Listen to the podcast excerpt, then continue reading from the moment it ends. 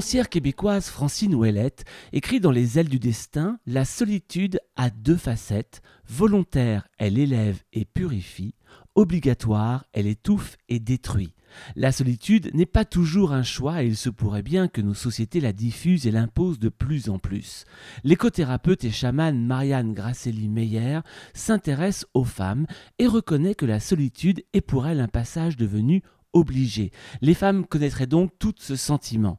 Face à la transcendance qu'impose le principe masculin, l'écothérapeute parle d'imminence et de recherche par l'intérieur. Alors l'imminence serait-elle une solution à cette solitude imposée? Marianne Grasselli-Meyer, bonjour. Bonjour. Alors, diriez-vous que la solitude est un sentiment ressenti par toutes les femmes? La solitude est un, sentiment qui est ressenti euh, par, par tout le monde euh, dans le monde euh, actuel qui est un monde de séparation. Euh, mais les femmes ont toujours agi ensemble. elles avaient l'habitude de travailler ensemble dans leurs tâches leurs anciennes tâches, on va dire, en se retrouvant au lavoir, euh, et c'est encore le cas aujourd'hui euh, euh, en Inde, par exemple, où elles, battent le linge ensemble et elles sont à la rivière, etc. Il y a des tas de tâches quotidiennes, faire nourrir, faire à manger, etc. Bercer les enfants, souvent se faisait aussi ensemble, où on passait l'enfant aux unes et aux autres pour, pour les bercer.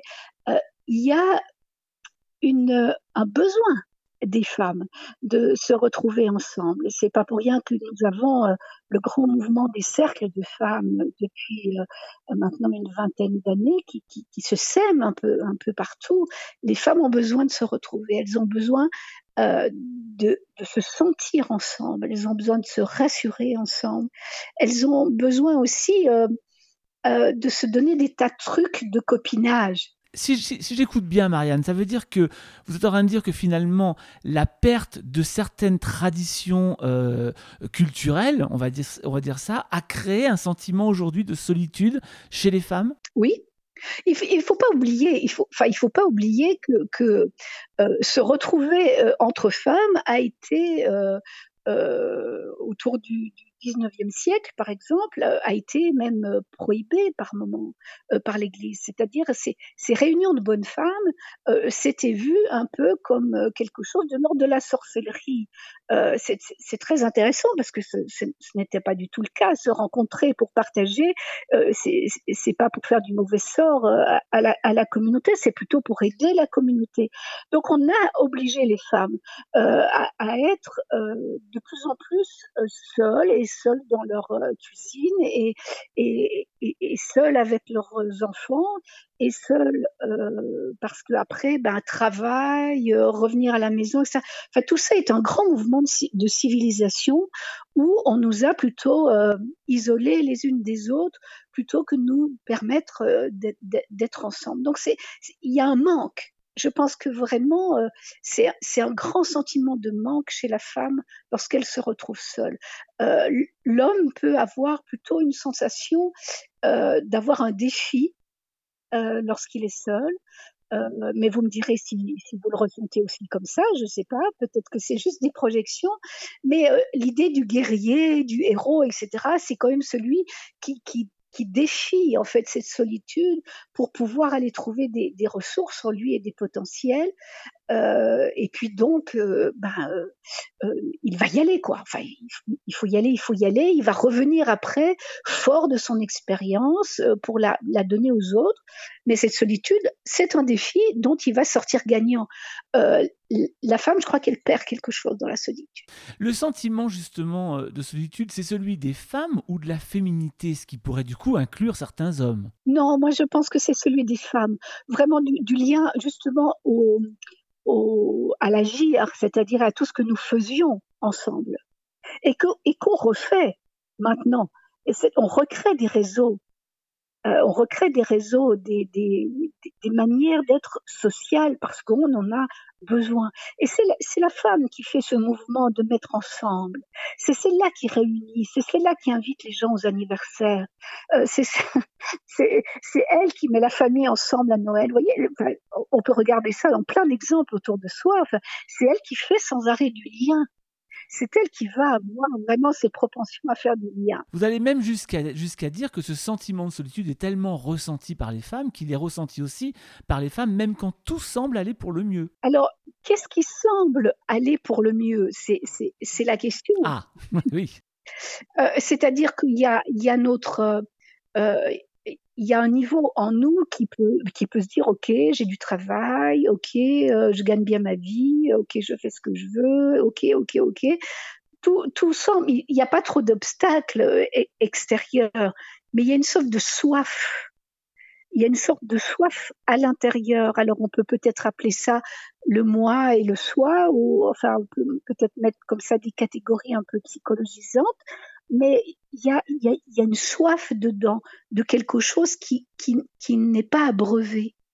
Et, et c'est souvent celle justement de, de faire partie, en fait, d'être dans une, une, appartenance avec d'autres femmes. Alors Simone de Beauvoir, elle dit que la femme reste une transcendance, transcendée par la transcendance masculine. Est-ce que c'est une source de cette solitude dont vous parlez? Alors la, la, la, la transcendance fait polarité avec l'immanence, euh, l'immanence, c'est d'être dans la matière, c'est d'être dans notre nature. Et la femme est immanente. Simone de Beauvoir va nous dire, mais oui, bah, bah, on est immanente par notre corps, par notre maternité, par euh, tout ça. Notre corps nous dit qu'on est assujetti en fait à la nature. Euh, elle le voit pas vraiment comme quelque chose de, de magnifique. Elle le voit plutôt comme quelque chose d'une soumission à la nature parce qu'on peut pas faire autrement quelque part que d'être dans cette nature. Or, on sait que qu'il y a une spiritualité immanente. À quelque part, l'éco-spiritualité est une spiritualité immanente. Le chamanisme est une spiritualité immanente. C'est-à-dire que dans euh, dans le corps, dans la nature, dans, la, dans le matériau, dans le physique, il y a de l'esprit. Il y a une vie sublimée là, dans notre vie ici terrestre. Et il n'y a pas forcément qu'une transcendance, c'est-à-dire un ailleurs, euh, un, Dieu plus grand, un paradis plus loin, une résurrection plus tard. Ça, c'est la transcendance. Et on verra bien après. Hein et, et, et, et, les, et, les, femmes sont dans euh, ce, ce, corps où elles pourraient trouver du sacré. Alors, peut-être que là, bah, du coup, on est dans ce qu'on appelle le féminin sacré. Le féminin sacré, est-ce que c'est une spiritualité, de l'immanence et donc, on nourrit cette spiritualité pour ne plus être isolé avec quelque chose qui, ne viendra que plus loin, plus tard. Alors l'immanence, on, va le rappeler, ça signifie à l'intérieur, c'est je reste dans, c'est propre, comme vous l'écrivez, à, la femme ou au féminin sacré en tout cas. Euh, est-ce que l'immanence, justement, est un petit peu une explication d'une forme de solitude qui serait euh, euh, impalpable? Ben Moi, je pense que justement, l'immanence, c'est ce qui nous remet ensemble. Euh, l'immanence, c'est ce qui nous remet dans le pouvoir du, présent. C'est, l'immanence, c'est ce qui nous remet dans euh, l'activité des sens. Euh, c'est, c'est, la transcendance qui nous isole, parce que c'est trop loin, parce que c'est trop inaccessible. La transcendance est inaccessible, c'est voire même un chemin ascétique, c'est un chemin, euh, c'est un chemin de croix, permettez-moi. Enfin, je veux dire, c'est une perfection inatteignable, euh, et, et, ça, ça nous fait être d'une petitesse désolante. Alors que, que l'immanence, c'est rendre sacré notre quotidien, finalement. Tout ce qu'on agit dans le monde peut être vu comme vraiment un, un agissement pour l'immanence, pour sacraliser notre vie ici au monde. Et là, je pense qu'on se nourrit plutôt euh, et on ne s'isole pas. Alors donc à toutes les femmes qui ont ce sentiment de solitude, euh, parfois peut-être inexplicable, comment expliquez-vous le chemin vers l'immanence? Comment est-ce qu'on va vers l'immanence quand on est une femme? Alors on va, on va, euh, on va apprendre à se connaître on va apprendre à se relier au cycle de la nature, donc à cette nature, cette nature extérieure qui est à la fois notre nature intérieure. Alors la femme, elle a son cycle et même lorsqu'elle n'est plus, euh, elle, est ménopausée, elle continue d'avoir euh, des différences, des fluctuations beaucoup plus fines, mais qui sont euh, euh plus en lien avec euh, avec la croissance de la Lune telle qu'on la voit, enfin les différents cycles de la Lune extérieure. Mais elle est toujours en mouvement, la femme. Donc se relier vraiment à ce cycle d'elle-même, comme on sait lorsque euh, en moi quelque part le jour se lève euh, j'ai terminé euh, j'ai terminé d'avoir mes menstrues mon corps change j'ai une autre énergie. Au moment où je suis dans l'ovulation j'ai une autre énergie aussi.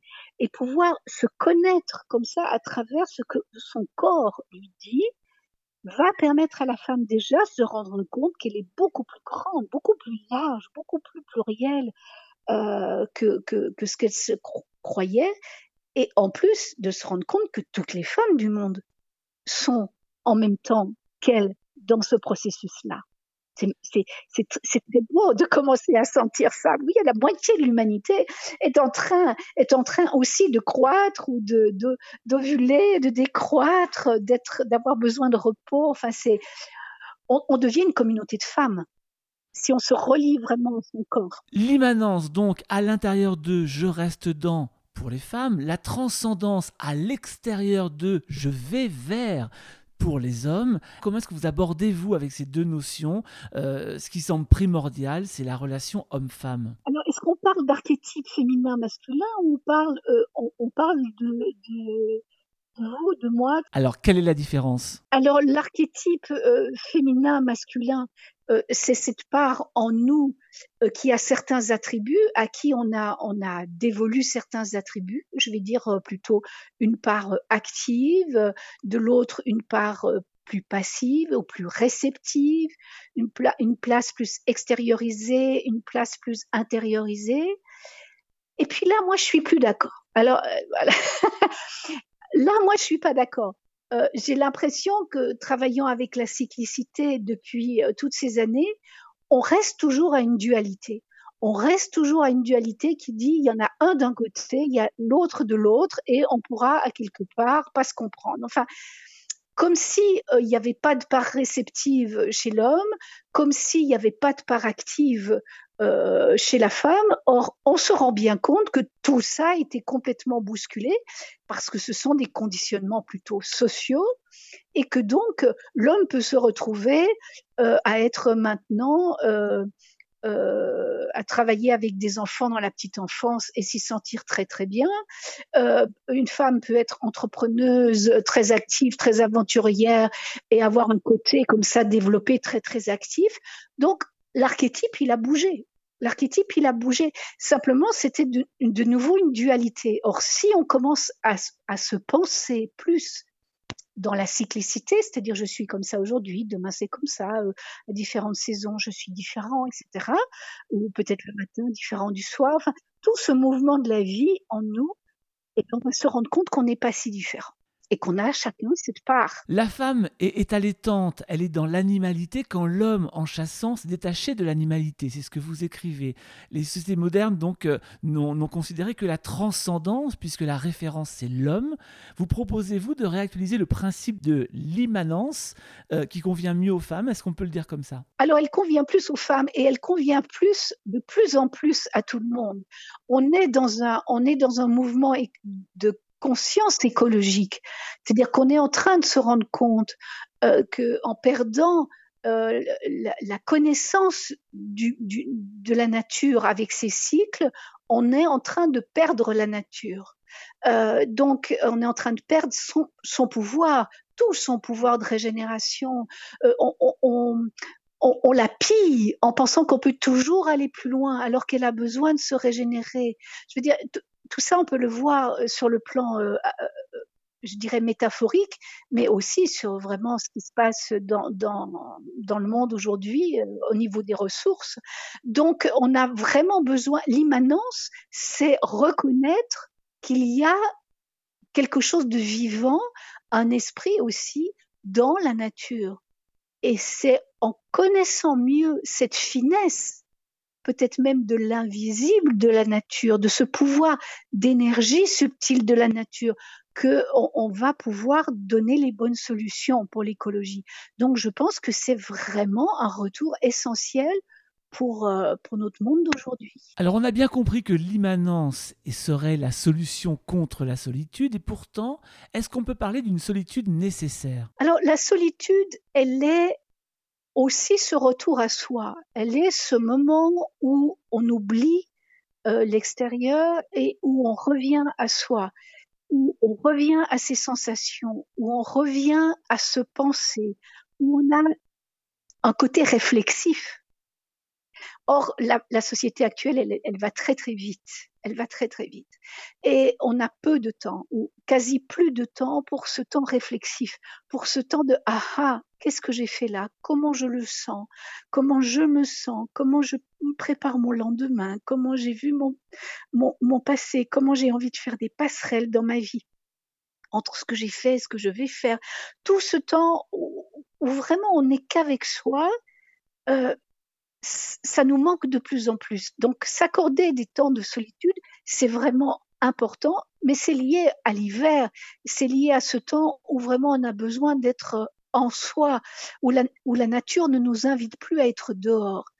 Et avec toute la superficialité euh, que, nos sociétés actuelles, ou en tout cas euh, urbaines, nous proposent, on nous propose de l'activité sans cesse, et on nous coupe de ces moments de solitude. Euh, une solitude saine, c'est un retour à soi, un repos pour soi et un rêve pour soi, c'est-à-dire rêver sa vie euh, pour savoir ce que l'on veut vraiment. Ça, c'est nécessaire. La solitude nécessaire s'opposera donc au sentiment de solitude, qui est très très différent. En tout cas, Marianne Grasselli-Meyer, merci beaucoup de nous avoir éclairé sur ce sentiment-là et puis sur l'immanence, parce que c'est quand même un mot qu'on utilise assez peu et qui est un mot important finalement pour se comprendre entre les hommes, les femmes, les femmes entre elles. Je rappelle que parmi vos nombreux ouvrages, le dernier en date s'appelle Le réveil des gardiennes de la Terre, aux éditions Le Courrier du Livre, et on parle dedans justement d'immanence et de solitude, entre autres. Merci beaucoup Marianne Grasselli-Meyer. Merci à vous. À bientôt.